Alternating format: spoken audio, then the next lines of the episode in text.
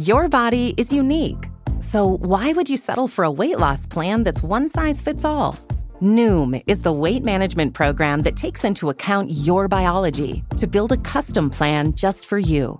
Stay focused on what's important to you with Noom's psychology and biology-based approach.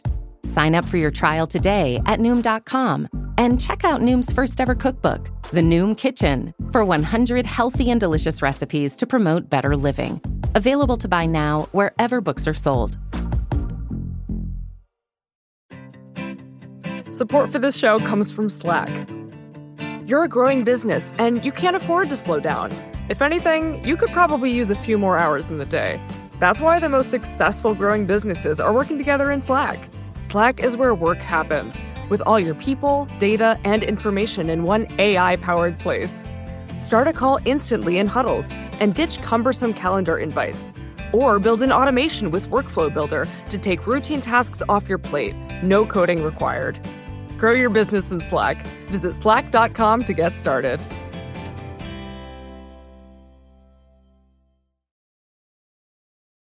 There are two fundamental crises of progressive thinking. One is the lack of thinking about persuasion, but the second is the sort of conflating of what politicians are supposed to do and what movements are supposed to do.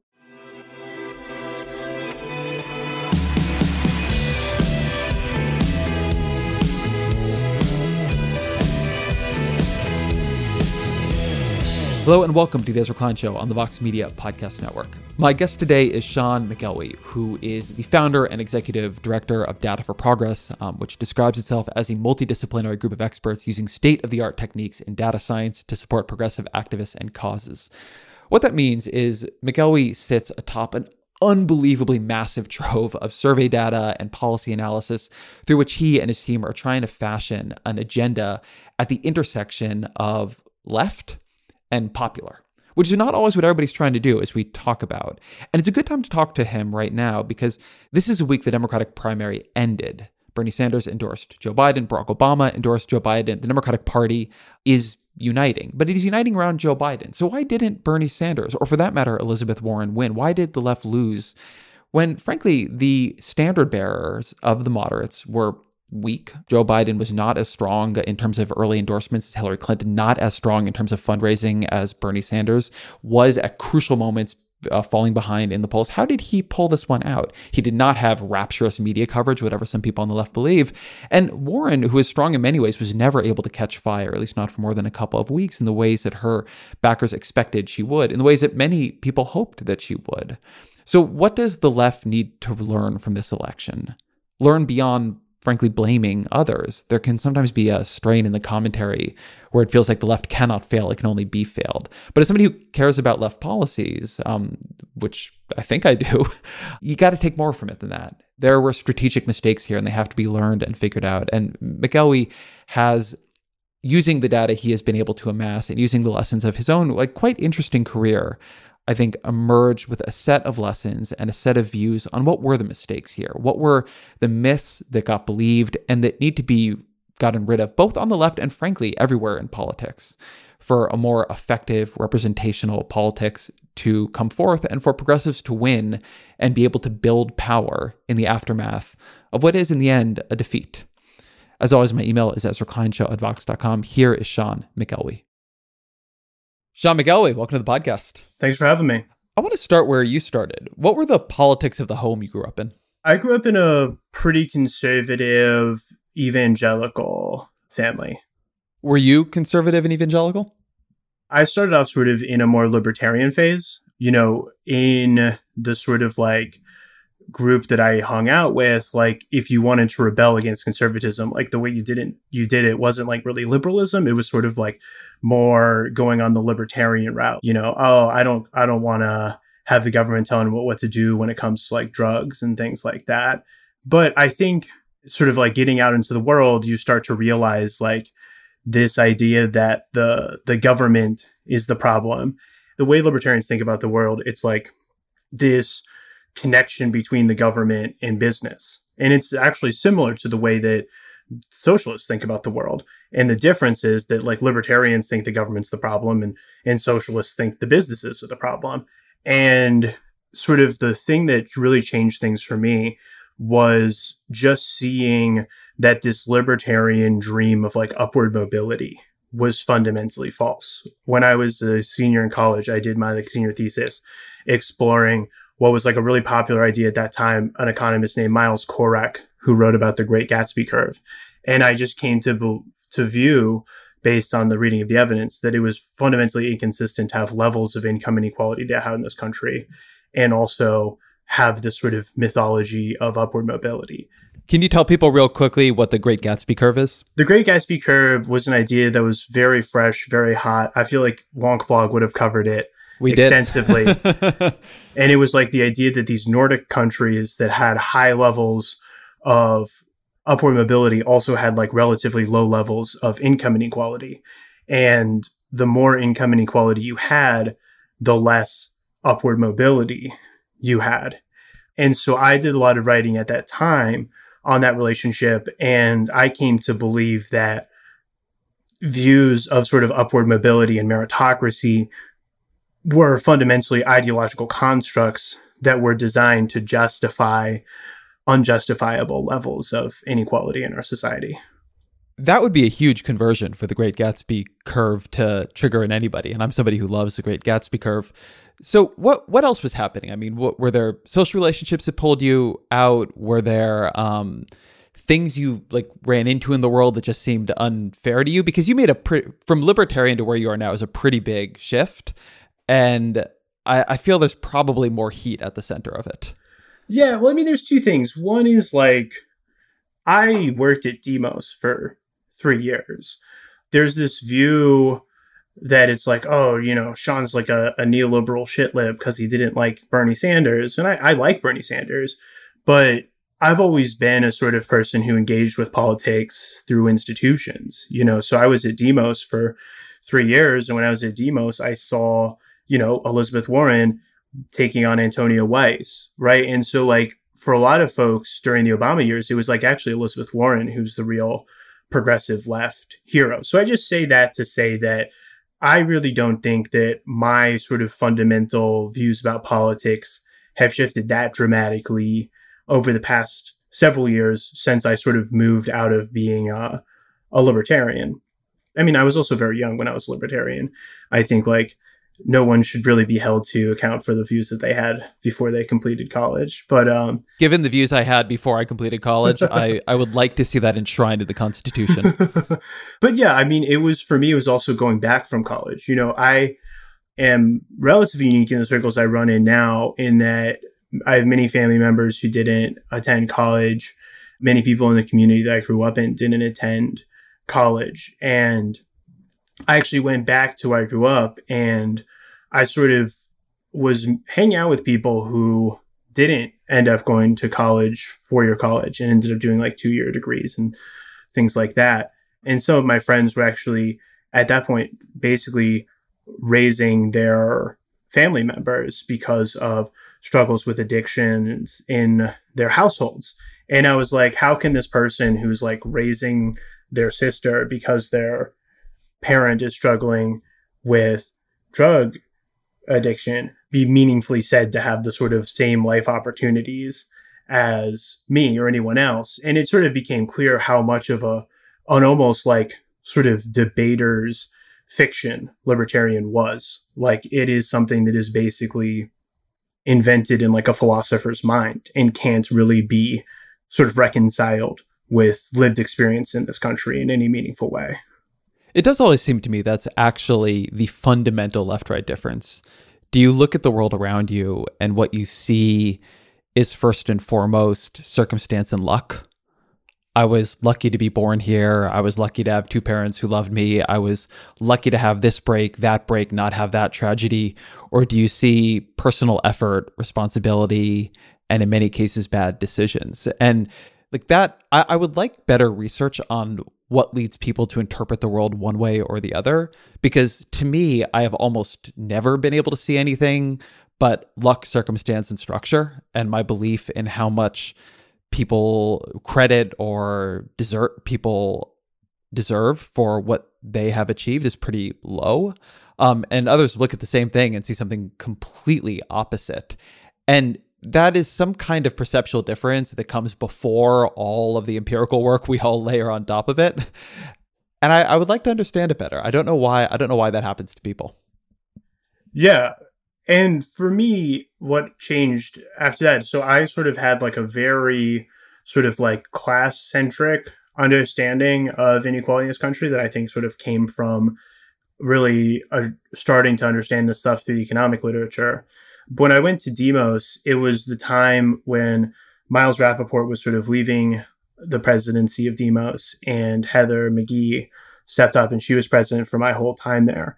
And she really wanted the organization to sort of d- dedicate itself to understanding through all of our political issues, like the racial justice lens on it.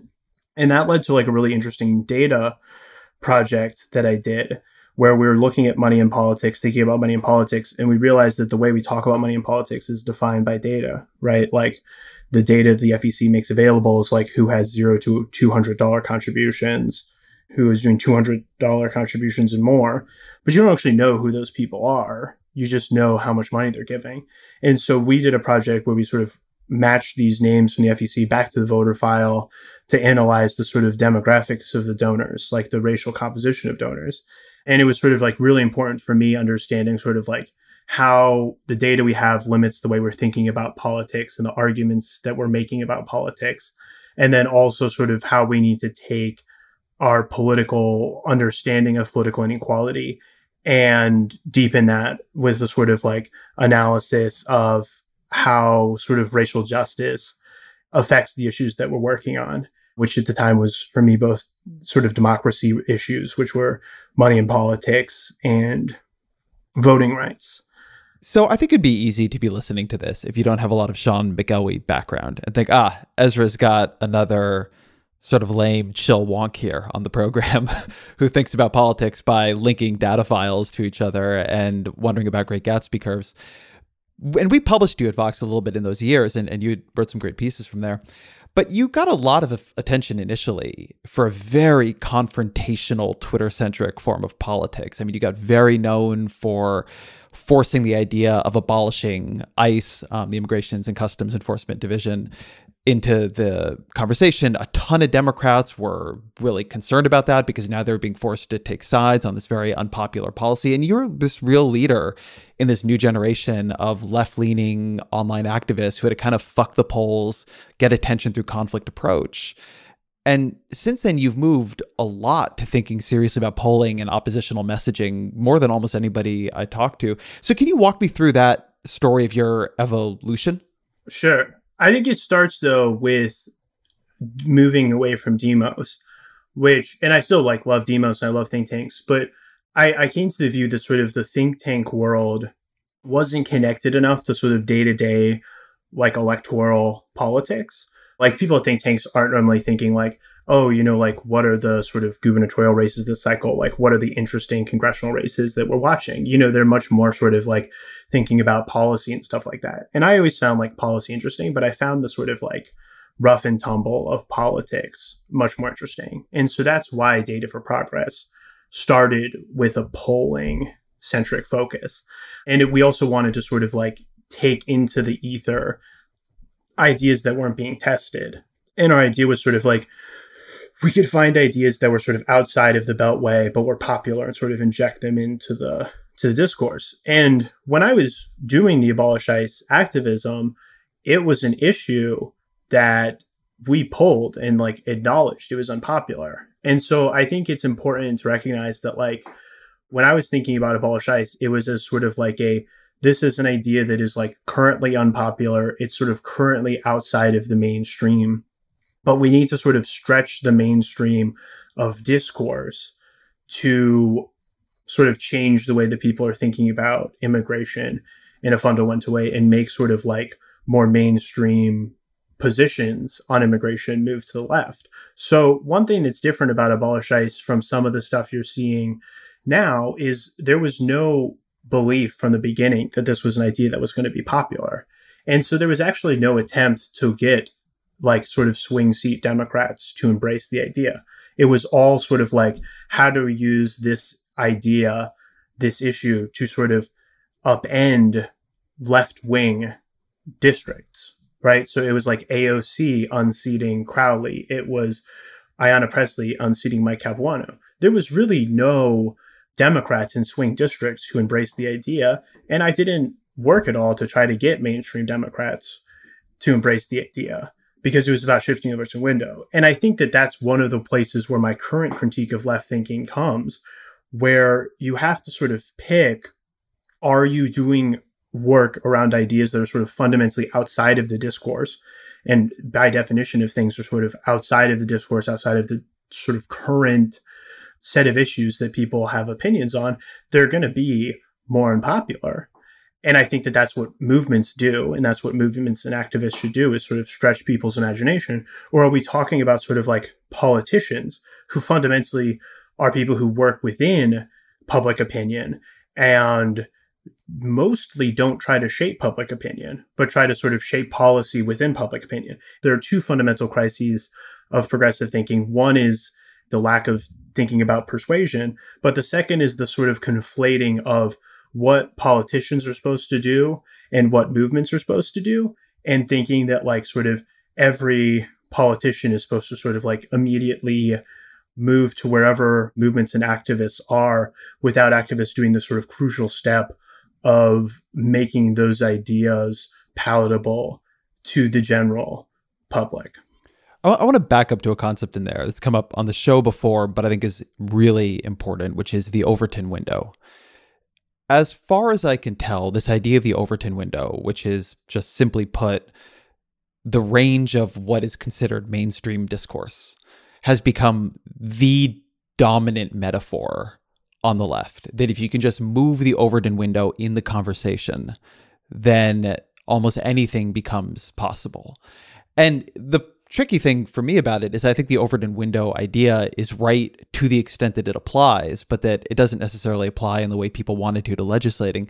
So I'd like you to talk a bit about theories of the Overton window and like what applications of it you think are, are good and valuable, and what applications of it you think are a mistake. So I think the Overton window is a super useful tool, but you know, I was talking to Matt one time and I was like, we spend all this time thinking about the Overton window, and at some point we've got to walk through the Overton door, which I think is actually a specific burden that is on the left that is not on the right. And the Overton window was originally a right-wing idea. It was originally a libertarian idea. And what's important to remember is that the Tea Party was fundamentally a nihilistic movement that didn't actually have to sort of figure out the place where you actually walk through the door and pass a law. And that allowed for them to sort of like be much more aggressive on this sort of like Overton window work. Whereas like Ocasio-Cortez, Presley, you know, Deb Haaland, Tlaib, they all have sort of pieces of legislation that they would like to see become law. And so it's a much more nimble set of politics you have to execute to actually take an idea and make it law, that the Tea Party didn't have to do, because they didn't want to make laws. They just wanted to like sort of fuck shit up. And, you know, all they really had to do was break things. So I, I do think the Overton window is useful, but I, I think that we can't allow it to sort of become hegemonic in our thinking.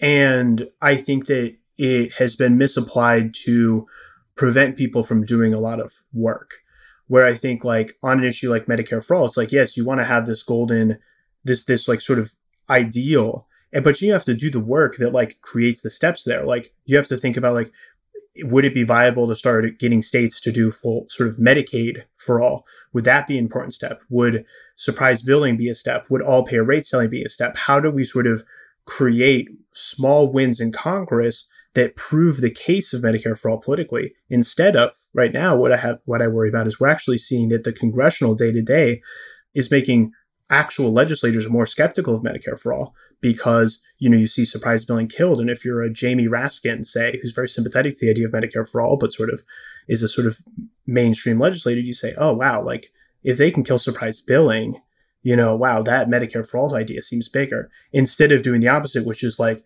take on pharmaceutical companies, beat them, and show that it's actually possible to sort of get big healthcare reform. So that's what I think about now more and more, is sort of what are the optimal places where industry is the weakest and most out of line?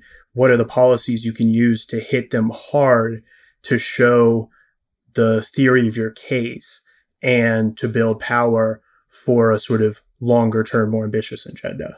So this is where I want to go back to abolishing ICE and sort of talk about what I do think is a more of a change in your career and approach than you're giving it credit for. And I'm going to say some things, you know, to get myself in trouble in the hopes that you'll say some things to get yourself in trouble, because there seems to me to have been a split. Like in that period, the people who loved tweeting about and demanding and fighting for abolish ICE combined folks who I think now looking back, some of them wanted to change laws. And I think some of them don't. I think that there is a part of the left that is committed to doing the difficult transactional compromise-oriented work of politics. And there is a part of the left that a couple years ago looked like the same thing, but has clearly shown itself to not be, that is not trying even really to get people elected. Like they would have liked Bernie Sanders to get elected, but they're not going to do the kinds of things that hurt to get there, right? They're not going to make the alliances, make the compromises, like not say some things they think are true about the world, not pick some fights they would like to pick in the world. And that there seems to me to be a bit of a split. And, and it's why your your invocation of the Tea Party there as nihilistic is interesting to me.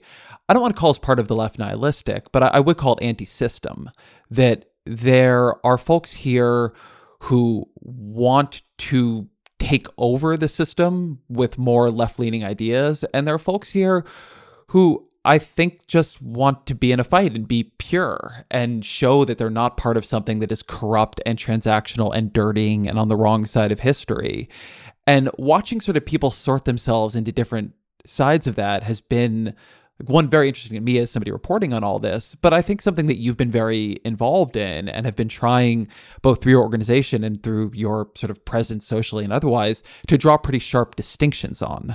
Yeah, I just think that the idea that I haven't always been in that latter bucket to be wrong. That's why I sort of evoked working at Demos before. Like I've always been in the sort of bucket of what is feasible at any given time, who do we have to make the deals with to get there?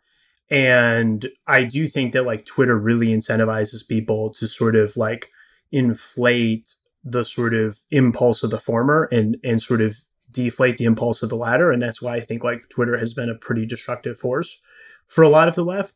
But for the entirety of my career, like it's been for me thinking about like, how do we sort of get the most left-wing policy vision passed? And what I think the sort of key dividing line is that like sort of me and Ocasio-Cortez and Pressley and other folks are on is our view is that the way you do this is be, you make the progressive movement in the left a sort of like functioning member in good standing of the Democratic Party.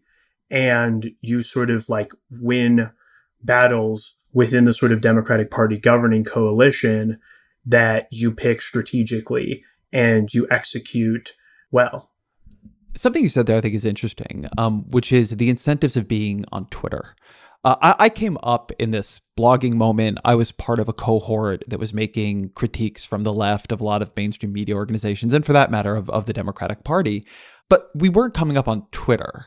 And a lot of us joined institutions. I mean, you've emphasized that you joined Demos, which is a, like a respected think tank institution. In fact, was very connected to the institution I joined first, which is the American Prospect. Um, there was a period of time where they were in the same office, and I think Demos either owned or was a primary funder of the American Prospect.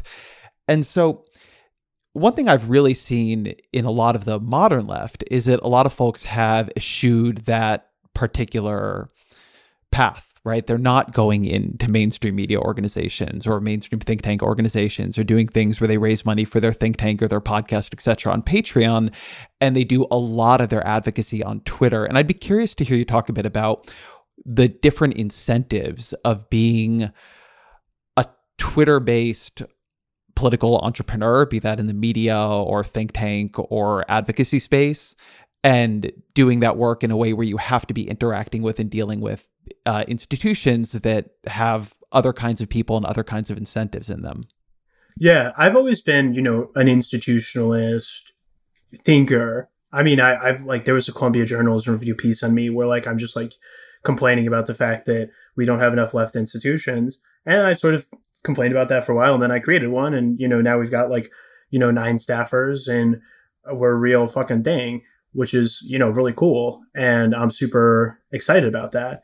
And, you know, most of the people on my staff don't have big social media presences. Many of the organizations we work with don't have big social media presences.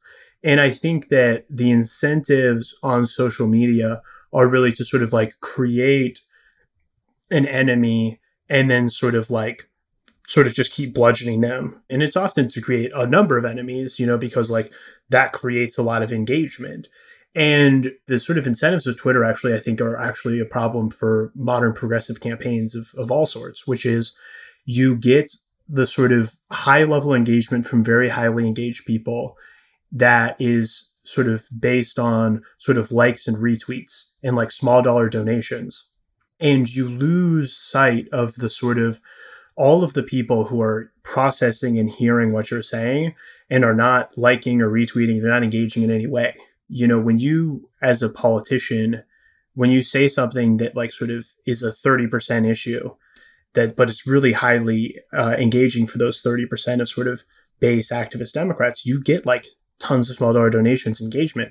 But what you don't see is the hundreds of thousands of Americans who hear that, disagree, they don't say a fucking thing, they go about their day, and then they vote against you, right? You just lost them, but you never even knew you lost them.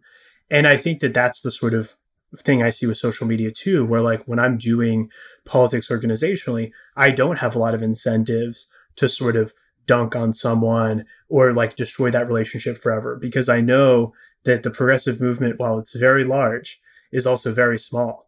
And there's going to be at some point in your career, some point in your future, where you're going to have to have a working relationship with that person. So if you're sort of destroying relationships along the way, like, you've got to be really careful about that, because if you destroy one relationship every six months, you know, twenty years, you've destroyed forty potentially very meaningful relationships. And all forty of those people now work at organizations that you've got to get to sign a letter with you. And so the incentives of sort of doing real politics, doing institutional politics, working within the Democratic Party are very misaligned with the incentives of finding a new person to dunk on every day to get engagement and, you know, prevent you from eventually building those relationships you're going to need. Because if you want to get to fifty percent, you know, which is what you have to do to win elections, it's what you have to do to pass legislation, a lot of those people in that fifty percent are not going to be the sort of most natural and closest allies to you. But I would like to say Twitter obviously is like a hellscape and it's very bad right now. But at the end of the day, the sort of structures of American politics and society and economy that have made everyone who's on Twitter like very liberal have also made like the sort of like very normie Democrats who work on Senate committees and work in the think tanks also much more liberal. You know, young people are very, very liberal. And so the thing that I think about and the thing that you have to consider with someone like A O C is it is pretty close to certain that at some point within the next decade and a half, progressives will have enough power to meaningfully contest the presidential primary, for to meaningfully make a play for power. And can we build the coalitions that's necessary to pass legislation afterwards? And have we built the policy expertise and the theories of politics, both legislatively and electorally, that are necessary to sort of sustain that coalition in, in, in power? And I think of politics as being fundamentally quite cyclical and structural, but also, you know, when you're at the top of the cycle, you can entrench more gains or fewer gains. And when you're at the bottom of that cycle, you can sort of be totally destroyed, or you can sort of maintain enough of a base to to come back and contest your power again. Let, let me ask the, the question here from the other side of it. Do you worry that that's corrupting? I mean, you have an organization, you need to raise money for it. You're worried about keeping these relationships for thirty, forty years. Doesn't that mean there are things you can't say, places that are very hard for you to push the Overton window? Like, isn't that, when I think of the left critique of this, it's that it is within these relationships of power and, you know, you scratch my back, I'll scratch mine, that a kind of false consensus gets erected where the people who have access to those circles are able to make their voices heard more loudly, and that even if the people, many people participating are doing it, it with good intentions, that overall there's a distorting effect on on politics that is in some ways what they are trying to fight against. Right. And this is sort of gets to my frustration with left critiques, though, is like because no one actually is building long-term sustained institutions that have stakeholders and employees and actually are sort of building power, there's really no guidebook for what are the sort of like questions you have to answer about sort of achieving and maintaining power. But I'll say this, you know, Data for Progress doesn't take corporate clients. I myself have never, you know, worked for a sort of corporation. Um, and I find that that entire sort of practice quite distasteful. I think that it's bad that a lot of, you know, Democratic administration people from from Obama's administration ended up working at Uber and, and Facebook and McDonald's. Um, but if you sort of accept that, you have to think through, okay, well, like these people still have to pay their kids to go to college and stuff like that. So what is your alternative?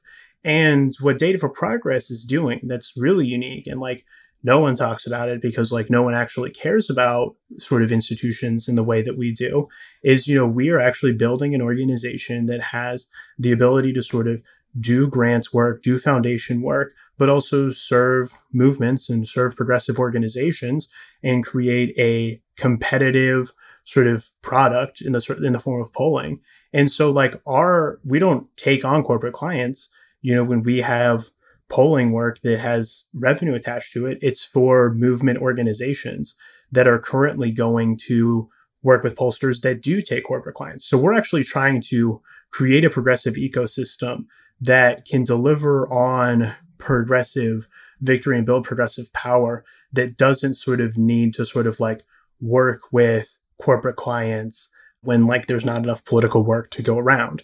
And that's wild. And that's an amazing thing that I don't even know if it was possible ten to fifteen years ago, but now is possible. Uh, but no one really talks about that because like, I just think that there are so few people right now who are in sort of like these very left spaces that are like, how are we sort of like negotiating with the fact that if we want to have this be a long-term thing, we need to be able to pay dozens to hundreds of people enough salaries that they can live a comfortable life while also doing this work and not getting burnt out?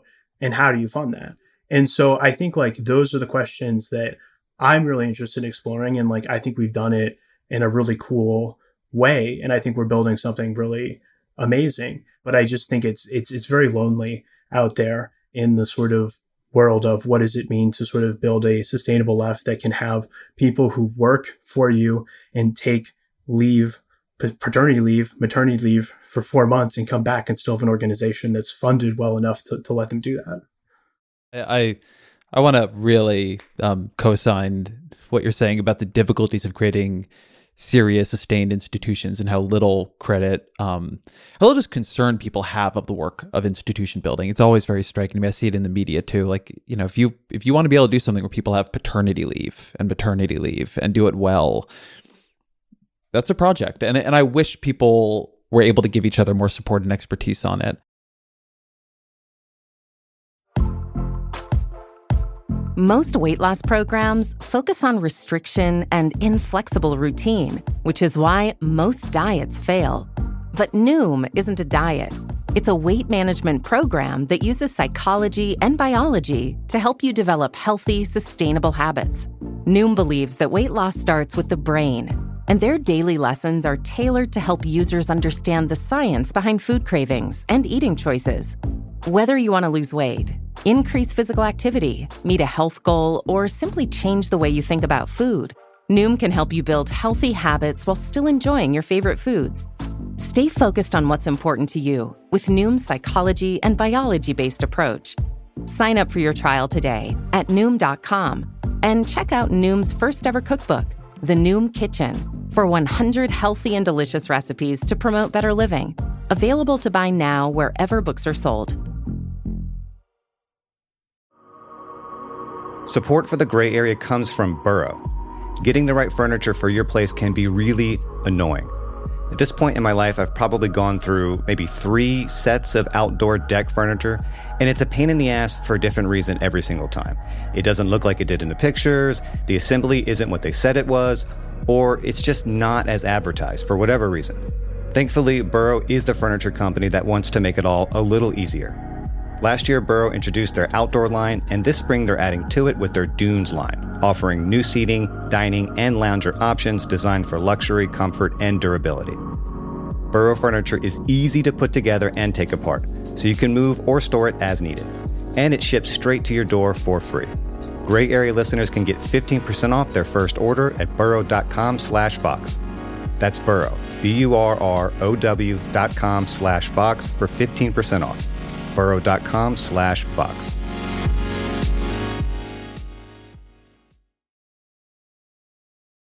I want to frame this next part of the conversation, and this goes on what you were just saying about what Data for Progress does, because I want people to, to have a sense of why I'm about to ask these questions and, and why they should care about what the answers are.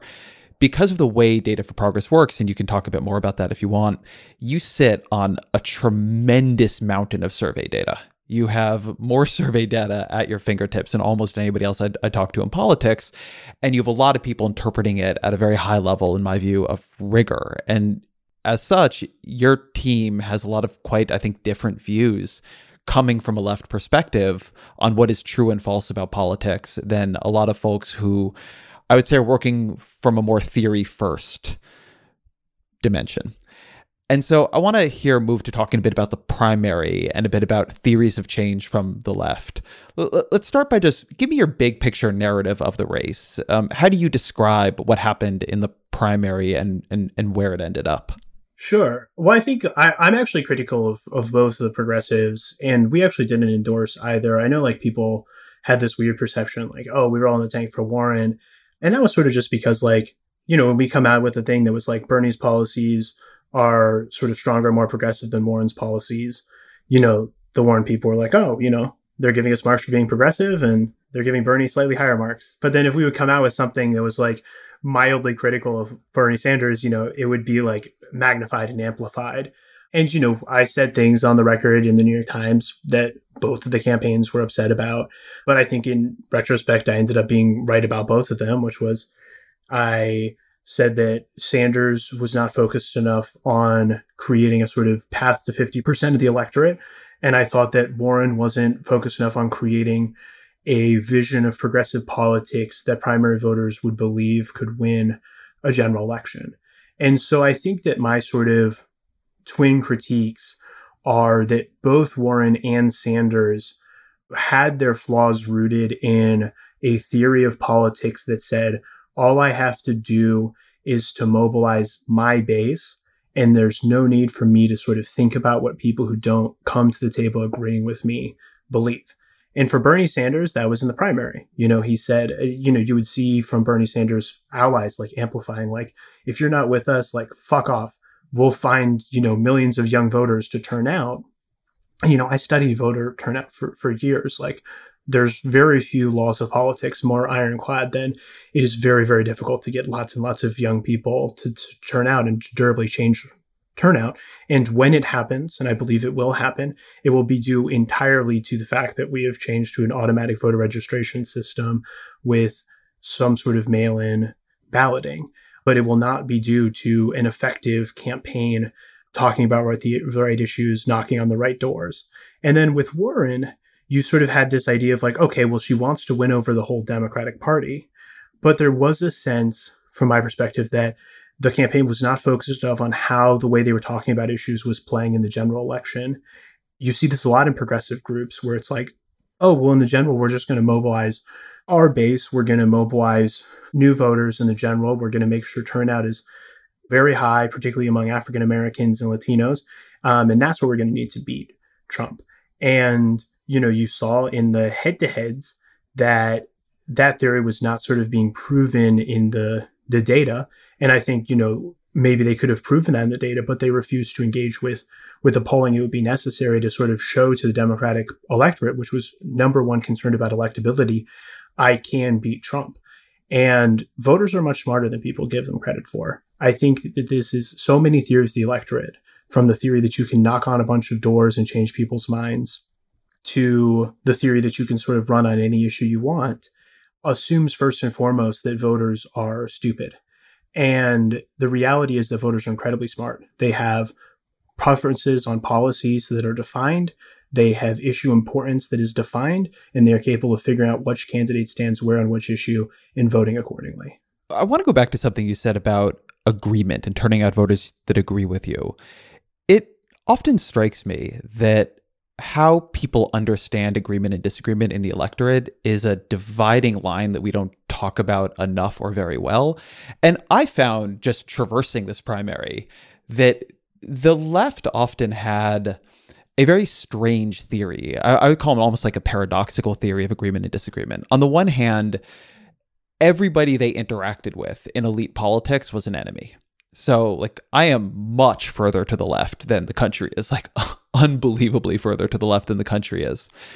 But if I agreed with somebody on eighty-five percent of things, and even the last fifteen percent, my disagreements were largely tactical, like, I was the enemy.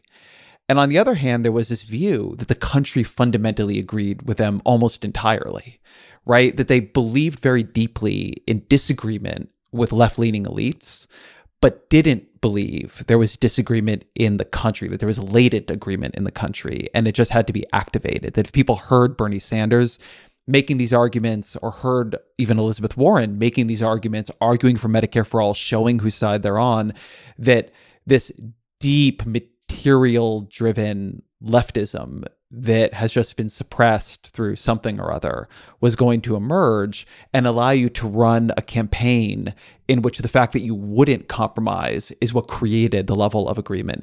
And it always struck me as very strange, but it also helped me see something I hadn't seen that clearly before, which is that an incredibly important dividing line in politics that leads to both strategy and campaign approaches is, do you believe a substantial portion of the of the electorate disagrees with you, and you have to deal with that disagreement? Or do you believe they all agree with you and they just have to hear what you're saying clearly enough?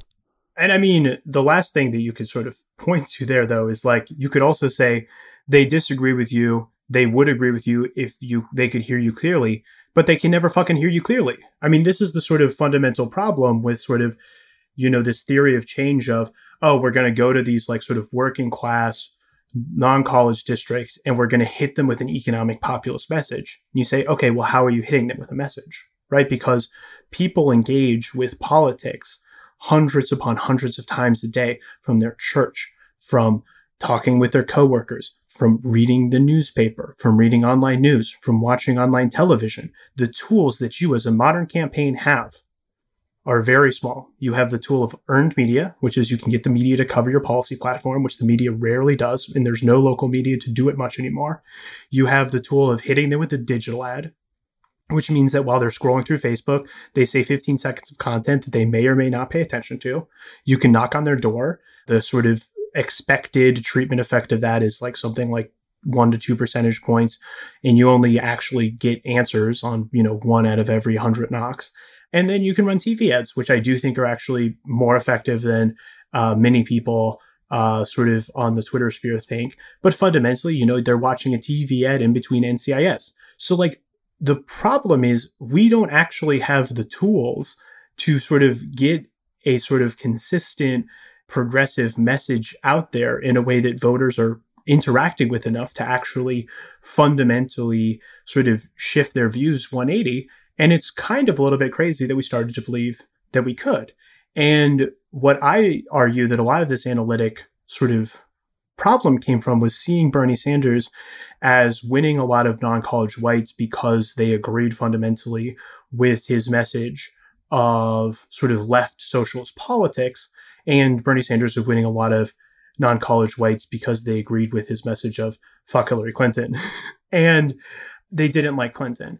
And that actually led to this massive strategic failure of not realizing that college-educated whites and obviously people of color are much more sympathetic to big government interventions in the economy than non-college whites. And in fact, it was the sort of more suburban districts that were going to be fecund for Democratic gains in twenty eighteen. And it's actually sort of suburban and urban Democrats who make up the basis of the Progressive Caucus and the Medicare for All caucus. And in fact, you know, Democrats who come from overwhelmingly rural and non-college white congressional districts are actually much more conservative on average than the Democrats that come from more sort of denser suburban or urban districts. And I mean, like, this is just such a fundamental analytical error that it is literally reality reversed upon itself. And you have people who are going to the most rural, most Republican parts of the country and thinking that they can sort of fundamentally change the politics there by knocking on doors. And the reality is that at the end of the day, most of those folks are partisans who are going to come home. And what a good campaign can do for you, what a good canvas operation can do for you, is you can change an electorate at the margins, you know, by a couple of percentage points. So if you have a well, well-run field organization in a district that's very closely contested, you can flip that district. But if you have a well-run field organization in a district where there's sort of very little partisan competition, you're not going to fundamentally change that district. Now, field actually does matter a lot more. And I think a lot of these campaign tactics, such as earned media, can be much more effective in Democratic primaries, which is why I've argued for a strategy of sort of progressives really doing the work to sort of like win local, state, and eventually congressional power by contesting sort of uh, high ideology uh, primaries. So j- just real quick there to to pull out what that means. Yeah. What you want progressives to do is to do a lot more challenging of moderate Democrats in safe blue seats. That this idea that what you're going to do is you're going to win these rural or swing purple seats by running um, Democratic socialists, that just has not borne out. But there are all kinds of Democrats in California, in New Jersey, in New York, et cetera, who represent um, districts that Democrats win by fifteen, twenty, thirty points, but they themselves are moderate. And, and your strategy here that you've argued for a bunch of times is that that's where you want to build a much more progressive power base to take over the party from the inside. Yeah. I mean, it cost two hundred million dollars for Sanders to lose the presidential election. And I think it cost one million dollars to get uh, Ayanna Pressley in Congress. And I think it cost about half that to get A O C in Congress. So dollar for dollar, it's a much more effective allocation of resources.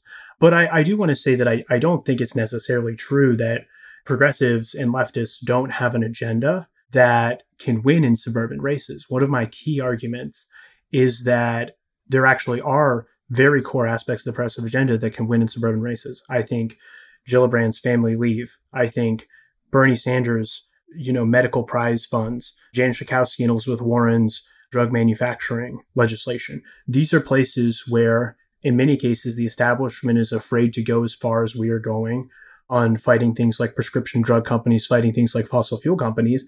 And these are core parts of the progressive agenda that can actually win effectively in suburban districts.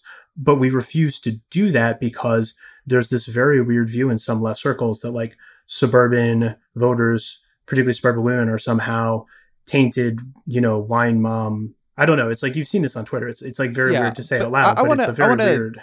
I want to speak uh, up for that view for a minute, or to try to try to offer it, I think, in a more generous form, which is that the things you just named, I agree, are progressive policies, but they're not the big symbolic progressive policies, maybe with the exception of Gillibrand's um, Family Leave Act, that get people into it. And that what seems to me to have happened with this wine mom's dismissiveness, but more generally with this idea that you can't build a progressive politics atop the professional managerial class, this idea that the only true leftist politics will have to be built on the backs of working class voters, is that these suburban voters you're talking about, they have too much to lose. They have too much to protect. They're not going to want their own taxes to go high enough.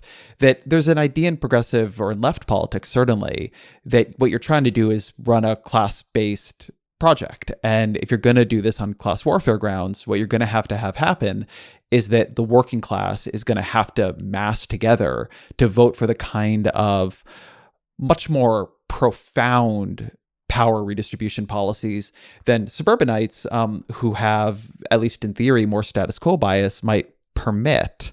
But as you say, the problem with that is that the suburban voters in general are significantly more liberal than these more rural, you know, particularly white working class, but not even only white working class voters. And it just isn't the case that the professional managerial class makes people more conservative. It's that the working class is not as liberal as people's theories want them to be. Yeah, I mean, like, to some extent, at this point, I sort of, my reaction to that argument is like, God bless you. Go do it. Come back to me in ten years and show me what you've done. But it's not like we don't have evidence to this effect. There are members of Congress right now that represent overwhelmingly rural and non-college districts. Uh, Colin Peterson is one of them. Have you ever looked at the Colin Peterson voting record? I ha- You know, I've specifically looked at the Colin Peterson voter. Let, let's just say who who Colin Peterson is. Real Minnesota. He represents the most Trump district that any Democrat represents. And he in the House in the House. Yeah. And he's very conservative. He's, the, he's probably the most conservative uh, Democrat in the House. Um, maybe only Henry Cuellar uh, is more conservative. And, you know, this is this is sort of like a pattern. Um, over, last night, actually, because I knew I was going to do this, I asked Colin McAuliffe, one of my data scientists, to take a look at this. So he looked at non-college white congressional districts held by Democrats.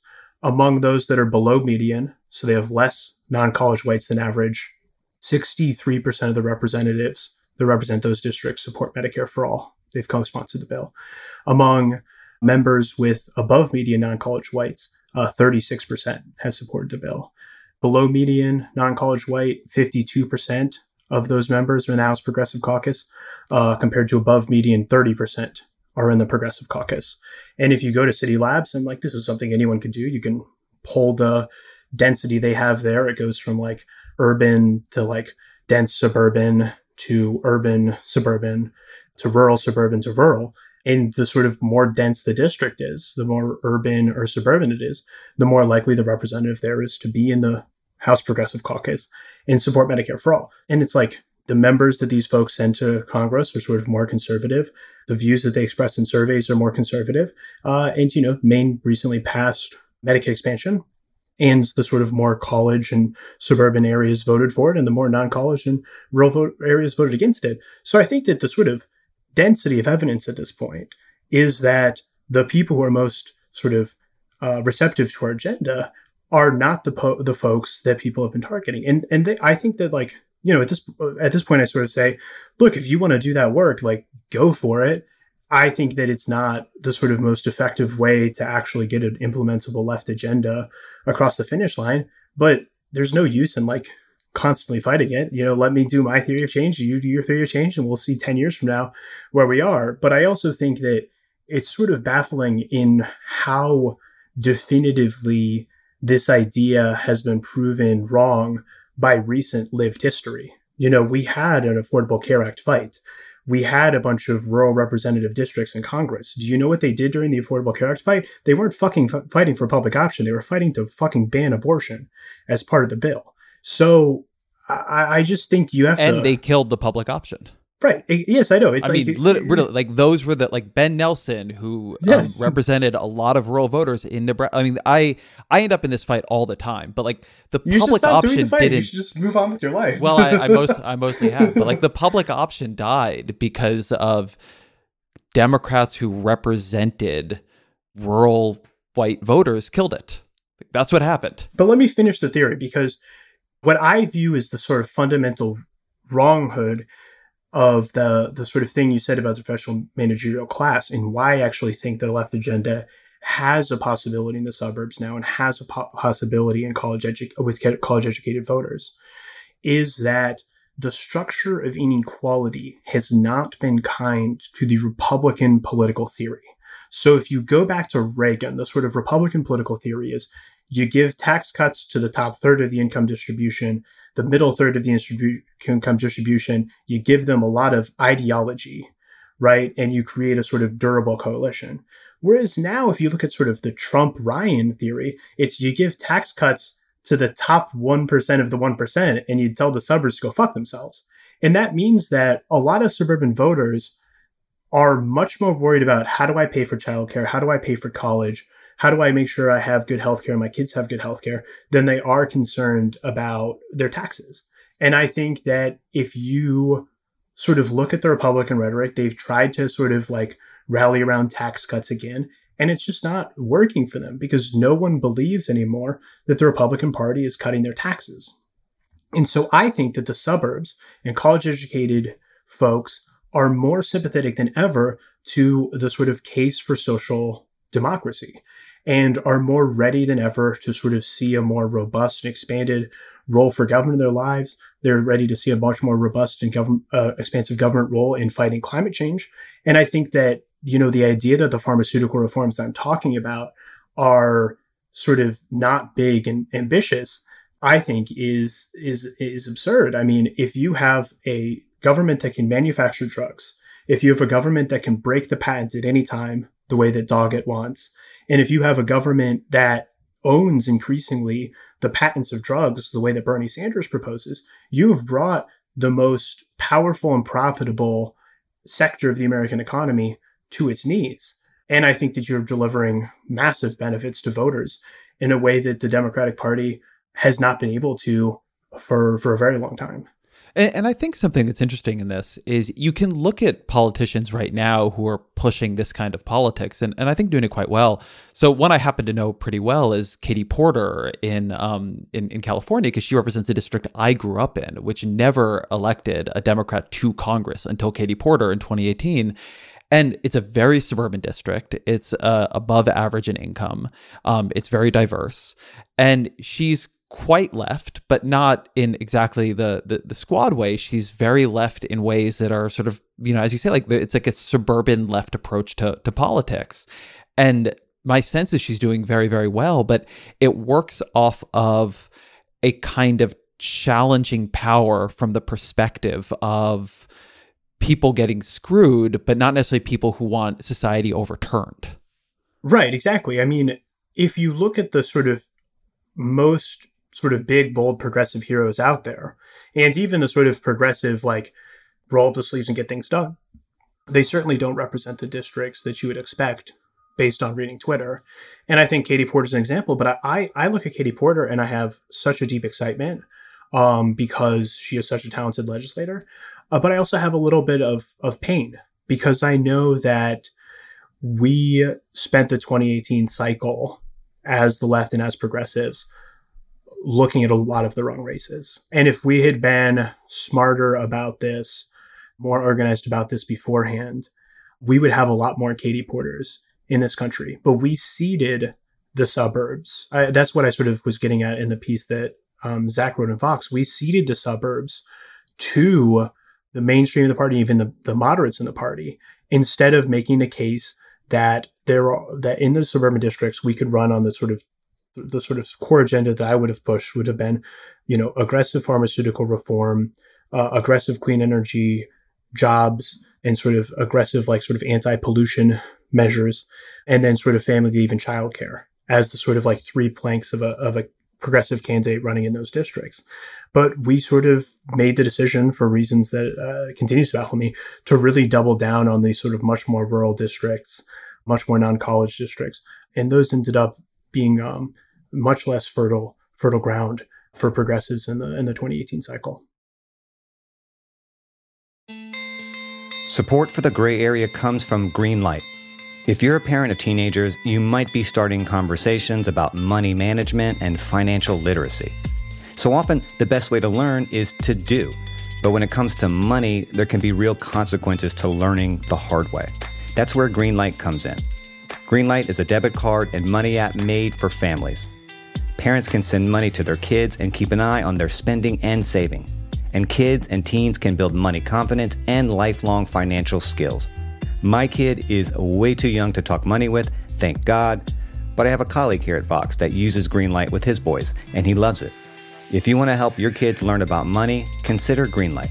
It's a convenient way for parents to raise financially smart kids and for families to navigate this stuff together.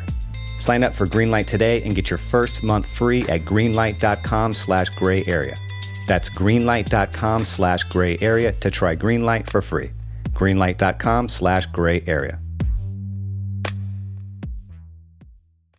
Support for this podcast comes from Constant Contact. If you're a business owner, you already know that it's really, really hard to cut through the noise of everyday life.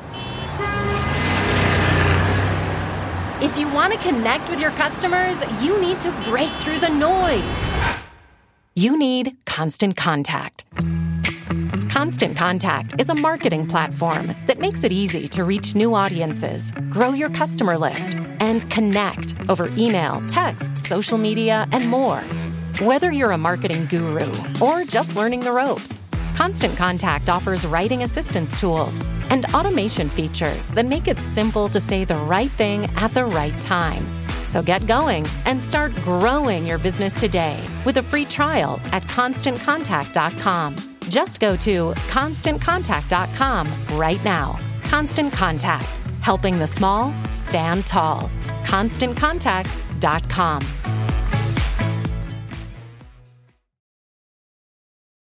You sent me this piece that went through some of the myths that you think are damaging that people have come to believe, particularly on the left, although probably not only there, about politics. I want to go through some of the other ones here. Um, one that I think hits all of us where it hurts is that the idea that it is possible to fundamentally change the composition of the electorate by knocking doors and organizing, which I think we all want to believe, both because we want more non-voters to vote, but also because non-voters are great because you can always say that the reason they don't vote is because politicians are not saying what you already believe loudly enough, and um, they just really want to hear that. Uh, and so the way to bring out the non-voters is to run exactly the campaign I want to run. But you say that in all directions, you can't change the composition of the electorate through that kind of field organizing. Why? Yeah. And I, this is, again, one of those things that, like, people are surprised to learn, I believe, that I've, like, believed.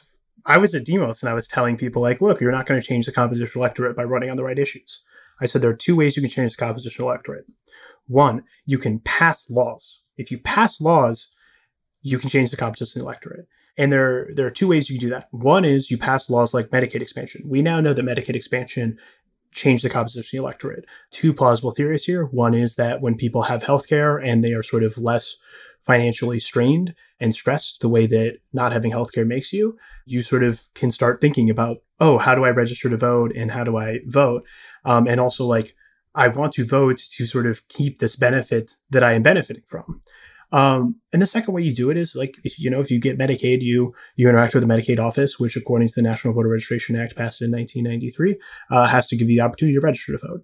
So one way to do it is to pass laws. I do believe in these very important policy feedback mes- mechanisms that when you pass laws that help working people, working people understand the sort of what the Democratic Party is doing for them, and they are ready to vote for it.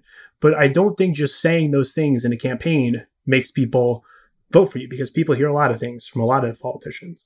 And the second thing is, is you pass laws to make it fucking easier to vote. So if you want to change the composition of the electorate, the way you do it is you automatically register everyone to vote. You know, and then once they're registered to vote, you can mobilize them. But if you're mobilizing someone who's not registered to vote, you can convince them that they want to vote. But, you know, in a lot of states, they may have missed the registration deadline by now. So I think that it's about the, the only way you can durably change the electorate over the long term is you change the legal structure that affects voting. Change the registration laws, change the voting laws. And I support that. And that's what the work I've done at Demos, the work I do now. I just think that the idea, and when you sort of walk back and think about it, the idea that you're going to knock on someone's door and, you know, have a, a massive impact on whether or not they vote is a bit absurd. Now, you can change things in the margin, and I don't want to say that that's not useful intervention, uh, but, you know, we're talking about margins of a couple percentage points.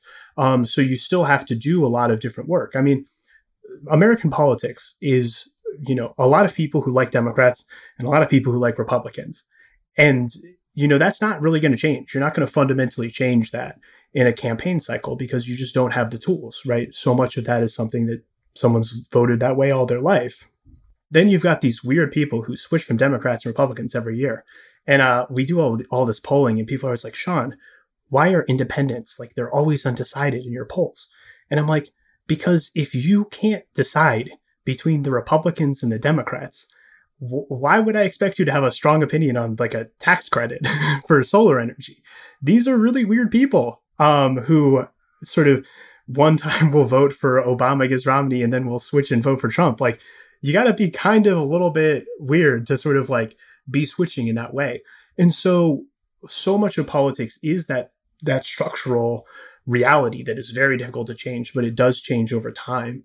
Um, and I think we're going to see that with, like, sort of millennials aging into voting at a high rate, that what you're talking about uh, when you're doing a campaign is things on the margins. I always say campaigns are not these like big, beautiful, extravagant, you know, sexy, stylistic things. It is trench warfare, right? It is a very brutal battle over the very small number of people who can sort of be won over. So I think that I'm just saying, like, yes, you should knock on doors. Yes, you should run T V ads. Yes, you should run digital ads. And yes, you should think a lot about how you do that and make sure your messages are effective. But you're not going to fundamentally change this. Like we've we, we've been studying voter turnout. The census has tracked these data for the last fifty years, and there's never been an election in which youth turnout was higher than turnout among older people. That's just never going to happen. So you have to work within that structure. And I think that the way you do that is you change laws and you pass policies that create feedback mechanisms. So another myth, it is ideal to advocate for maximalist policies rather than come up with incremental reforms. And I'll give an example of this, both of them within the Bernie Sanders world. You brought up a policy of his that I absolutely love, and I'm certain I've written about more than any other living journalist, which is this idea to create a prize system for pharmaceutical creation instead of just a patent system. And I used to cover this policy every single year when he would reintroduce it because I think it is such a good idea. He never, ever spoke about it in the campaign, to my knowledge, where he would talk all the time about Medicare for All in a very maximalist construction of it, even much more so than his older conceptions of how Medicare for All would work. And behind that was a theory that maximalist policies will drive voter turnout. They will excite people. That's what mobilizes people, whereas these smaller incremental policies are not going to do anything for anyone. Why do you think that's wrong? Yeah, a couple thoughts here. One is because people hear politicians say stuff all the time, and they started to sort of zone it out. And because I go back to that fundamental point that voters are smart. When voters hear you say that you're going to do twenty things, they know you can't do twenty things because they're not dumb. And so what I think that the ideal is, is you pick very ambitious progressive policies that can deliver immediate gains to people that they can see in their lives. You run on those and then you deliver those gains. And the problem with always running on maximalist policies is you create a very deep expectation gap between what you're promising and what you are delivering. We really should try to be less cynical as politicians, as policymakers, when we're talking to voters. Like, voters will figure this out. If you keep saying you're going to do something and you don't deliver on it, people are going to notice. And so my view on this is, why take back to voters half a loaf when you can deliver to voters the whole loaf? And I'm not saying like it's it's never ideal to sort of have ambitious visions for the world. Um, but what I am saying is, is like, we also have to have sort of like direct, implementable, winnable policies that we take to voters to show, you know, we are serious about governing, we are serious about delivering benefits that you can see. Um, and we've actually seen with, like, you know, when a Democratic governor gets in office and they say, I'm going to pass Medicaid expansion, and they pass Medicaid expansion, and then people have Medicaid, then they turn out to vote. And that is really, really important to winning and building political power. I think when de Blasio runs on, I'm going to pass universal pre-K, and then he wins the election and he delivers universal pre-K, that is very important. I think progressive politics needs to have that with voters, where we're showing that these concrete, progressive, ambitious visions are an achievable one. And I think sometimes when we sort of say we're going to do all of this stuff and it's too big, one, you you sort of demobilize the people who are like dedicated to your campaign because they start to sort of believe that progressives can't deliver. And two, you sort of overwhelm voters and you make voters think that you can't deliver. And I really worry that massive victories the progressives have had in terms of fundamentally reshaping what the Democratic Party believes about itself, we've actually like never get to talk about. We never talk about, and I, I bring it up all the time, I we never talk about the fact that ten years ago, it was an open question whether or not the most ambitious healthcare reform of the last three decades would include a ban on abortion. And now that's not an open question. The public option has become a mainstream position. On climate, everyone agrees we need to pair any sort of carbon pricing with ambitious and aggressive standards and investment. And so we're winning so many of the battles, and a lot of people who we want to be excited about the fact that we're winning those battles and we're passing those laws don't know that or don't see those as victories. When you're doing an idea as big as Medicare for All, which I support and I believe I will see in my lifetime, you have to show voters that that's not scary. And I think the way you do that is you show them, look, we expanded Medicaid. That's a government program. That is the government providing Medicaid, and it works. And then you say, look, we've got, we we we we did this massive pharmaceutical reform. We dramatically cut down the profits in the pharmaceutical industries. And by the way, we're still seeing innovation in drugs. And then people start to believe, okay, this is less scary. Like, this is the first step. And the other thing you have to do is you got to show Jamie Raskin that you can win. Um, you got to show, like, look, we can we can beat back surprise billing. You know, we can actually take on the sort of um, the sort of uh, hospital lobby, and we can win. And that that to, shows to voters, that shows to representatives, that shows like you actually have the real political capital that it takes to win the battle. One of the difficulties here actually comes from the media, which likes to cover maximalist and very controversial policies. I mean, if you take, say, Medicare for All, for instance, just every debate was about abolishing health insurance and and, and the taxes. And a lot of, uh, I think, particularly political actors, staff, advocates, et cetera, come up on social media where you really see every day that if you can say something that people disagree with, you're able to get a lot more attention than if you say than if you say something people simply agree with. I think really lean into that. And, and an argument you make, which I think is very related to this, is that persistent media coverage of unpopular policies is harmful to progressivism. And, and I want to use here as a grounding example decriminalizing border crossing, which Julian Castro pushed onto the agenda in that debate. And Castro is a, a very smart politician, and he's won in places that, you know, you do need to like win a broad coalition of voters. But it is just literally almost the least popular thing you can find to poll. And it became a litmus test. It gets a ton of attention. I'm curious what you think of that and and, and how you should and how people should think about that tension between using an Overton window approach to bring unpopular policies into the conversation, but then not being able to control like how they then get taken up by the media and become the defining element of everybody's immigration platform or healthcare platform or whatever it might be.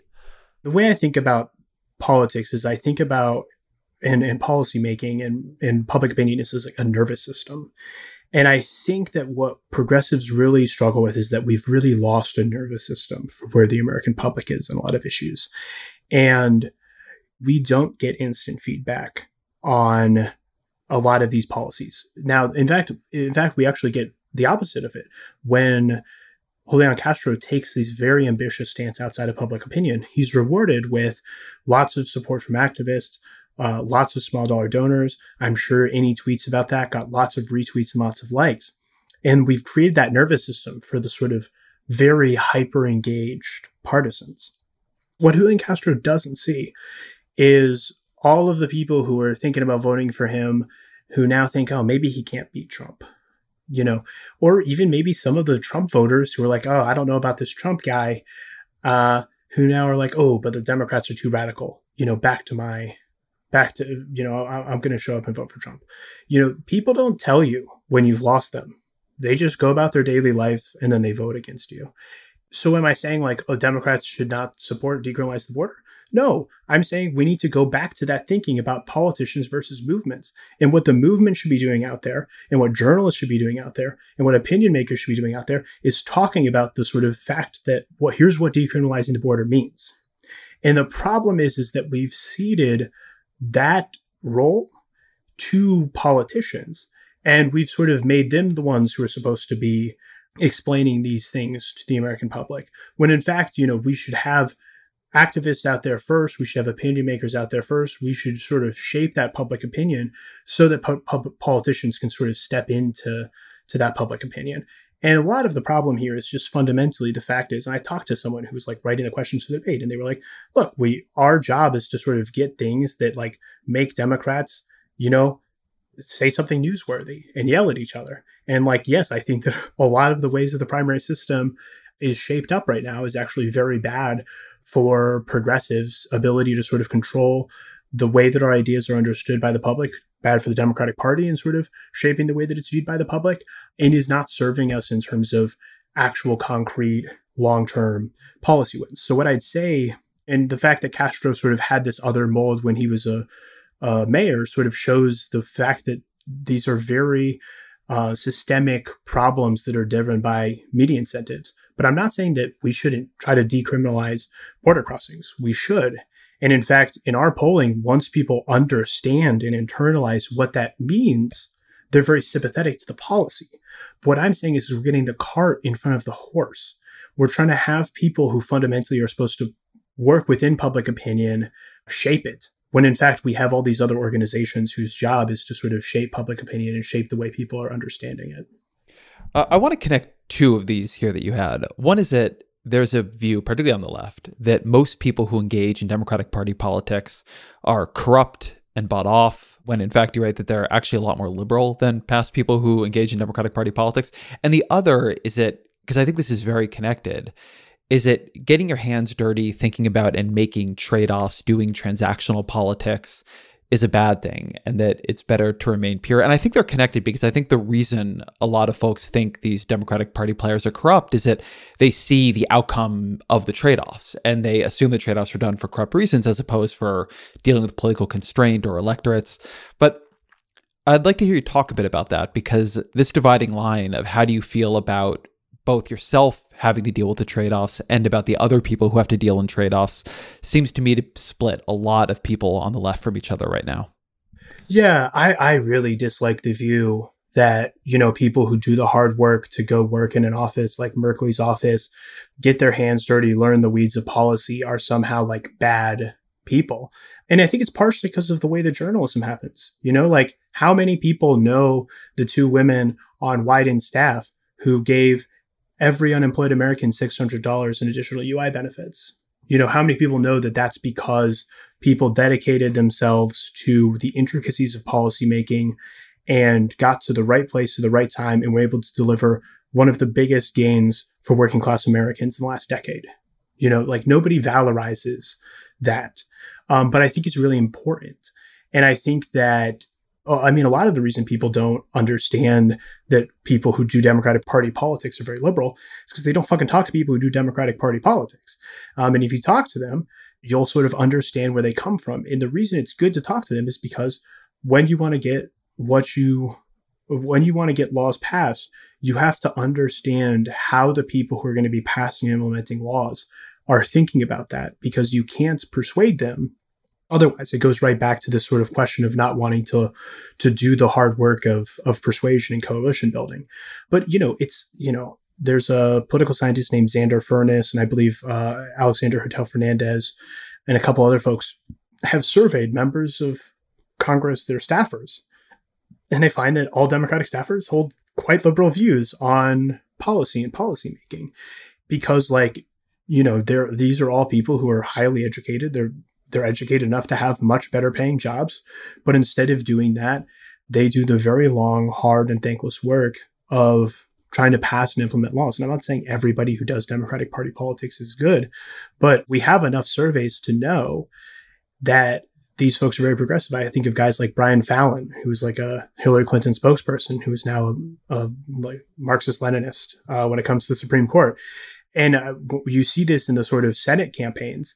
Once these folks are like running presidential campaigns and Democratic primaries, they they go for all sorts of incredibly progressive pieces of legislation, because they are fundamentally very progressive people who try to work within constraints. And I think that if the progressive movement in the left is ever going to be successful, you have to understand how these various actors are thinking, and the way they're thinking about political capital, and the way they're thinking about sort of legislative timelines in sort of committees. And there are people who do this who are leftists very effectively. I, I look to my friend Alex Lawson, who's just sort of a guy who he's at Social Security Works, and he's the guy, if you want to know about like committees and stuff like that, he just has it off the top of his head, and he'll give you like, here are the big fights that we're having over policy. But far too few people, I think, are are really engaging in those policy fights. And When when we started doing Data for Progress and moving stuff onto the Hill, I called up a bunch of people who were in Hill offices, and I would ask them, like, do you believe our polling? And if you don't, what do I need to do to make you believe our polling? Like, what are the sort of ways that I can persuade you to my point of view? And I think that on the left, there there tends to not be that sort of first discussion with people of, like, what is it that is the roadblock for us sort of coming to a yes, and what can we do to prove that credibility to you? Prove that we're we're sort of approaching politics from the desire of helping you and helping people, And I think one reason it's tough for the left to do that is because we spend a lot of, you know, a lot of folks spend a lot of time on Twitter saying that these people are neoliberal corporatist hacks and shills. And, you know, one of my sort of fundamental views on politics is people do not care how much you know until they know how much you care. And so much of politics is about making decisions with less than the ideal amount of information, right? Most political decisions are made with less than the ideal amount of information. And so a lot of it's going to come down to trust, and a lot of it's going to come down to sort of gut. And I think that's why I want people with more progressive guts in Congress. But I also want progressives to, when you take a, a piece of legislation to a member of Congress, take some polling to a member of Congress, that that member of Congress believes that you really have their best interests at heart and you care about them and you actually want to persuade them. One of the interesting things here that feels like attention and sometimes is, but in a way people don't appreciate, often isn't, is that I do think that there's a way that a soft corruption often exists within, I'll use here the Democratic Party, but obviously it's more true for the Republican Party, and quite left ideas. So I think a lot of people will look at a staffer who, when, say, their Democrats go into the minority, will leave and go make money in industry for a couple of years. Or they'll just go do something that you wish they hadn't done. And often that, frankly, like I wish they hadn't done. But I've watched a lot of these people also come back, and they're still a lot more left than their bosses. And in some ways, they're more angry at the industry they worked in for a bit because that's where they could get a job. But having been there, they hated it. And there's a deep sense um, among some that these people have become irredeemable. And because I care about the trust folks place in government, I would like to see stronger strictures against revolving door politics and people going from one to the other. But at the same time, I think there is a real mistake made that both people who have worked in industry, but even to that matter, industries themselves can sometimes be allies in, in left causes. And there is often a real distaste for pluralistic politics where you have to bring in some parts of an industry to get something passed, where you have to deal with, say, hospitals because you need to pass a healthcare bill through Congress. And there's a hospital in every single district in the country, more or less. And I get where the suspicion comes from, but it can also really hold you back because if like every industry and everybody who's worked in an industry is themselves now an enemy, you miss a lot of people who could be allies, and you need a lot of allies to pass anything in the American political system. Right. That's sort of, this is the Gary Gensler phenomenon. Yes. So, I mean, there's a couple of questions here. Like one of the questions you made is this sort of like interest group negotiation sort of question. And I do think that, like, you know, when I think about why is it that I want to do pharmaceutical reform, it's because I think that there are a lot of powerful people who could become aligned in favor of pharmaceutical reform, because I think the pharmaceutical industry has put itself a big target on its back.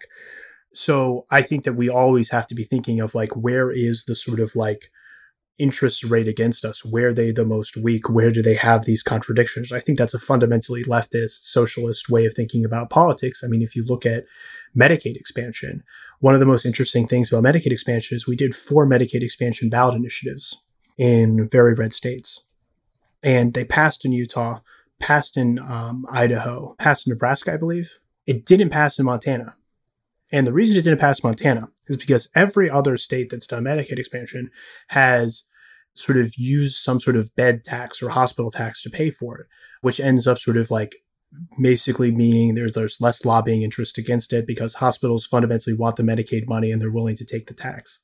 What they did in Montana was they did a cigarette tax. And that really pissed off the cigarette industry, and they spent a shitload of money lobbying against it and lost.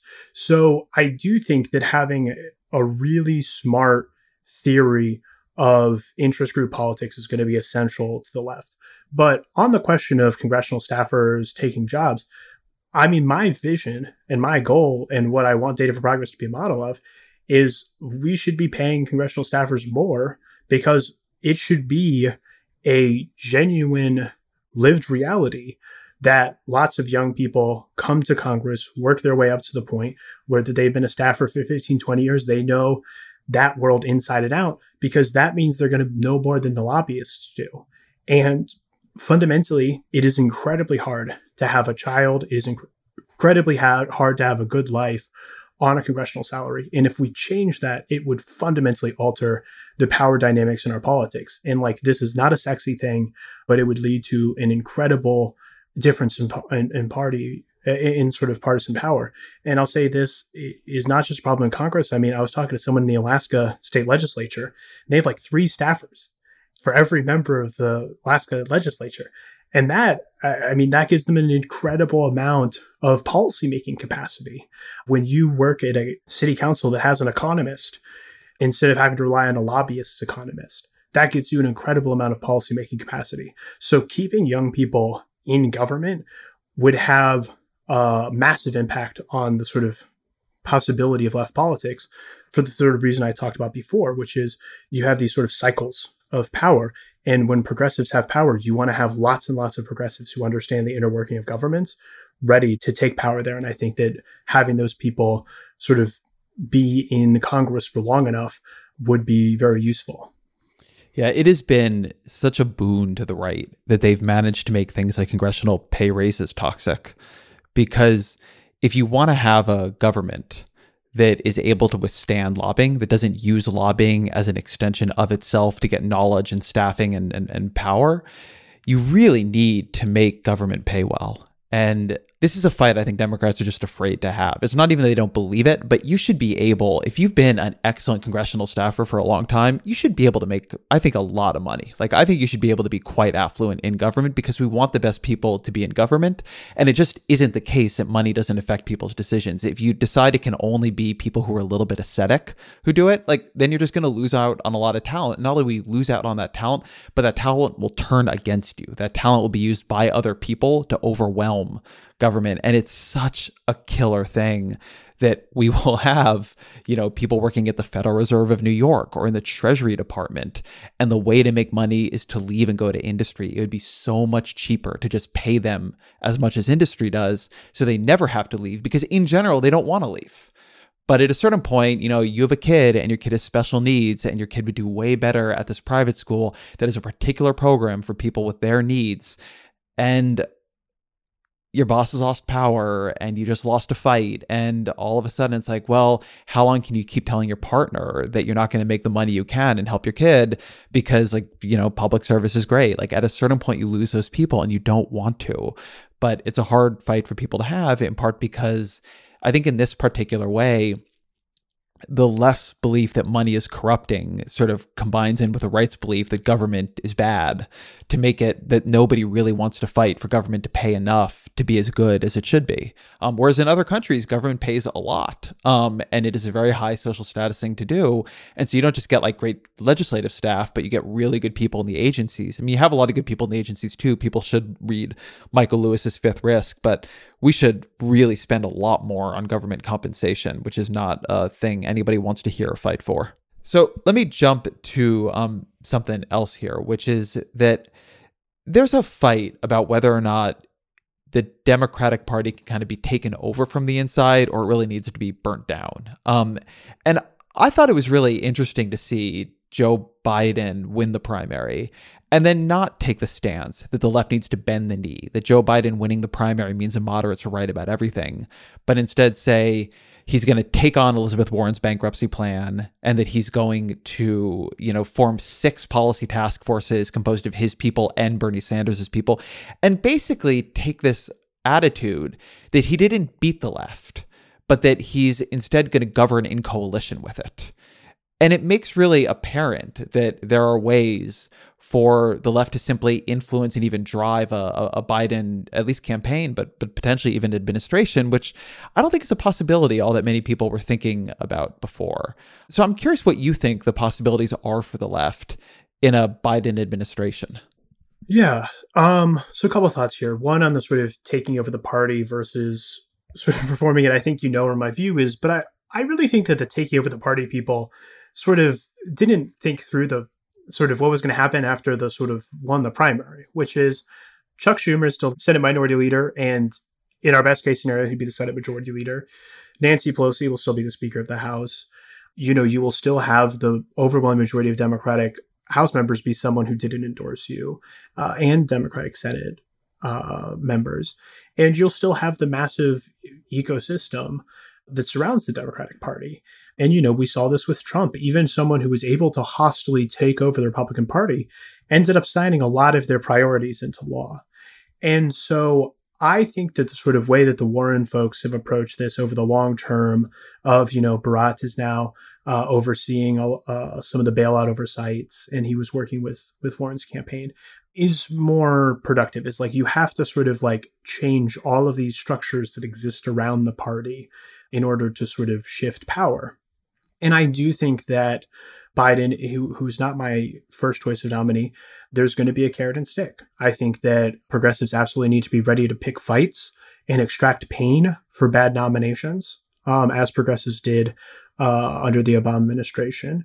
And we have the ability to drive a lot of negative earned media towards Biden those first few weeks in office.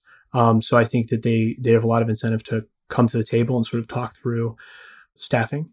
And then I do think that there are policy concessions. Um, I look to climate, where there's more unity than ever around the sort of Inslee-Warren timelines, a sort of very standards-focused thinking, a very racial justice-focused thinking in terms of thinking about pollutants and co-pollutants. You know, in New York, we actually passed a law that um, Cuomo signed into law that had a sort of very aggressive emissions reduction timeline, but also had a co-pollutant reductions component to it, and also had, most importantly, a commitment to making it so that portions of the investments for climate were committed to low-income communities, um, which are often communities of color, which sort of suffer the most from pollution and climate change. And I think that those are places where we can be united as a party. I think we can be united on pharma. We can be united on the need for paid family leave and, and expansive healthcare in this time of coronavirus. And we could be united on the need for automatic stabilizers.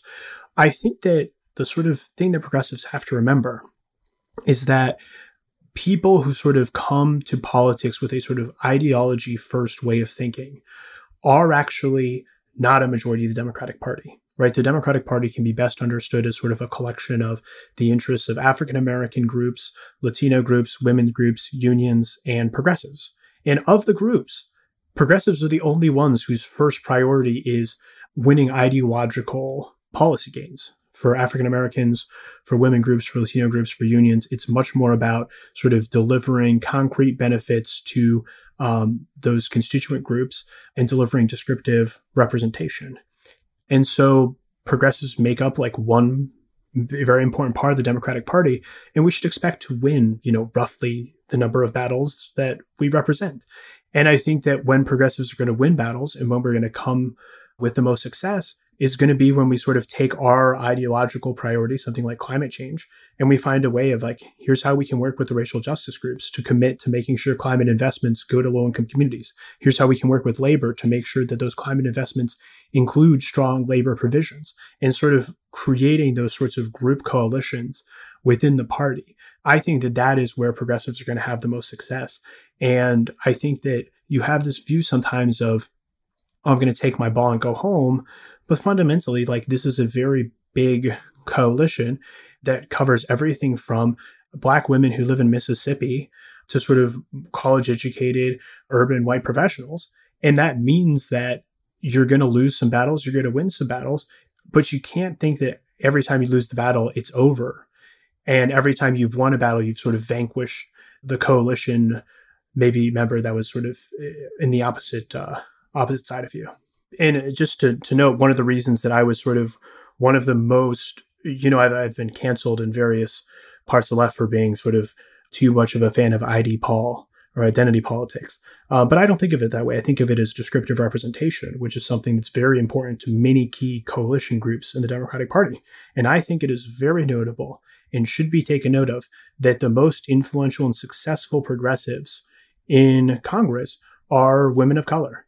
You know, it is the A O Cs and Pressleys and Halons of the world who I think show how progressives need to sort of center the importance of descriptive representation for many members of the Democratic Party coalition with those sort of desires for ideological and policy gains.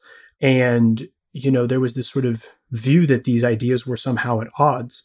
And that's been, I think, one of the most destructive views that has taken hold, when fundamentally, in order to sort of win our big ideological goals. We need to get the African American and Latino members of the party who are the most excited about universal health care to believe in, in our vision. And we've talked a bit in this uh, conversation about theories of electability and how to get elected. Like, how does how much does field matter? How much does T V matter? Um, this has always been a debate about Biden, and a lot of Democratic voters chose him on electability grounds. And then a lot of people who were skeptical of him are skeptical on those very same grounds. They worry that, you know, his speeches don't get a lot of coverage, that he's not as aggressive a debater or sharp a debater as, say, a Warren. Like, just what do you think about Biden as an electability candidate and a candidate in general? Do you feel confident about twenty twenty, scared of it? Like, where are you on that? Sure. A couple thoughts here. On the primary, I think one really big mistake that the left and progressives made was not, I mean, I think people knew ahead of time this was going to be an electability election, but they sort of just knew that and didn't do anything about it. And I think that we needed to have worked much harder on making the case of progressive electability. And that would have started, by the way, before the twenty twenty election even started. It would have started, from my mind, in twenty eighteen, of sort of getting more Katie Porters elected into Congress that we could point to and say, look, this is a this is an agenda that is a winning agenda, and it's been tested. And in fact, many of the people who progressives were the most excited about ended up losing in twenty eighteen, because I don't think we did enough work to ensure that we were thinking about our agenda as a persuasion agenda and a winning agenda. So in the primary, I just think we really need to have narrowed in on that. And, you know, I am still a believer in the the idea that, you know, Nate Cohen's New York Times piece, more than anything else, um, was the reason that Warren didn't win the presidential primary. But I mean, we should have known that that was going to come and sort of be thinking through, how are we going to confront this electability question uh, when it comes to us? You know, I think there are lots of plausible arguments we could have made. Biden is more well known. Uh, undecided voters are going to sort of move towards Warren. But sadly, progressives sort of refused to engage in that discourse in, entirely and refused to sort of take a seat at that table and talk about electability and winning. On the question of Biden, I think that there are several things going in Biden's favor right now. I think the fact that we are in for a sustained coronavirus pandemic is going to make a lot of the things that he's been saying over the past several weeks look very, very bad in retrospect. I think that he had a lot of support from voters because of the economy. Uh, you had a lot of voters who disapproved of Trump personally, but approved of his handling on the economy. I think you're going to see that go down. Uh, but more importantly, Biden is benefiting from a much more united Democratic Party. I understand that people think that this primary was very brutal, but in the sort of history of primaries, the sort of runner-up endorsing the nominee this early and this full-throatedly is actually quite rare. And, you know, Sanders has expressed a personal admiration for, for Biden, which I think will make that process a little bit easier.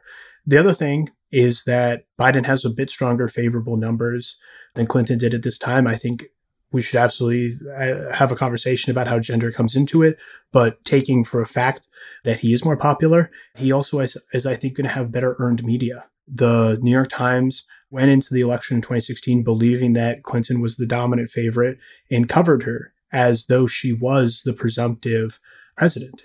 And I think that led to a lot of errors in coverage, the sort of autopsies of which Biden will benefit from immensely.